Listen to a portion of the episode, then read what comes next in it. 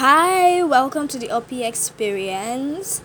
I'm your girl OP, and in today's episode, I want to just give a short word of advice.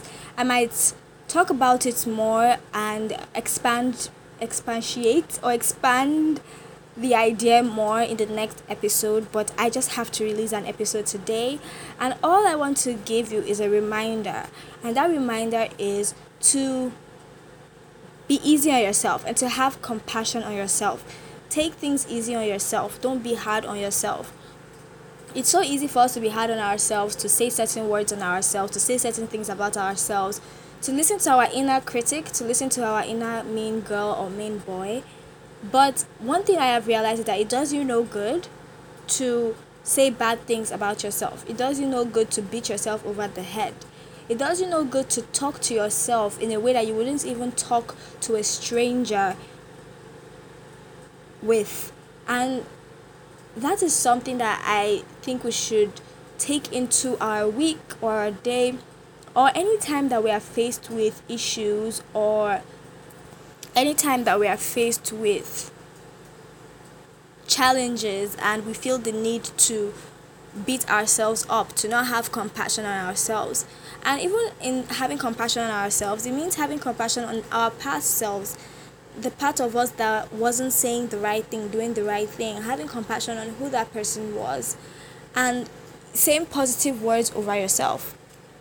I saw uh, an Instagram post today where somebody was answering a question on saying positive saying negative things to yourself and how to stop and she said that look at your strengths. What are your strengths? And always remind yourself of your, of your strengths every day. Always say it over yourself, your strengths and good things, say it over yourself so that whenever negative thoughts come in, you can actually look at those good things and say them over yourself.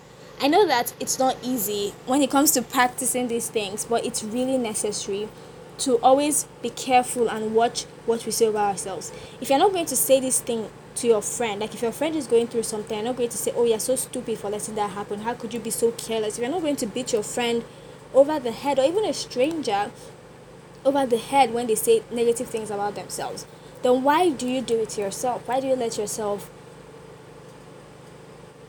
accept these words, these negative words? So that is just the reminder I wanted to give you today. I would definitely go into more detail because I do have an outline on inner critic and the inner mean girl or mean boy within ourselves that just beats us over the head and makes us feel like we're not enough. And this is something that I am also learning as well. And I would get into maybe much better detail, but I, you know, this is just a spur of the moment kind of audio. Have a lovely day. Bye.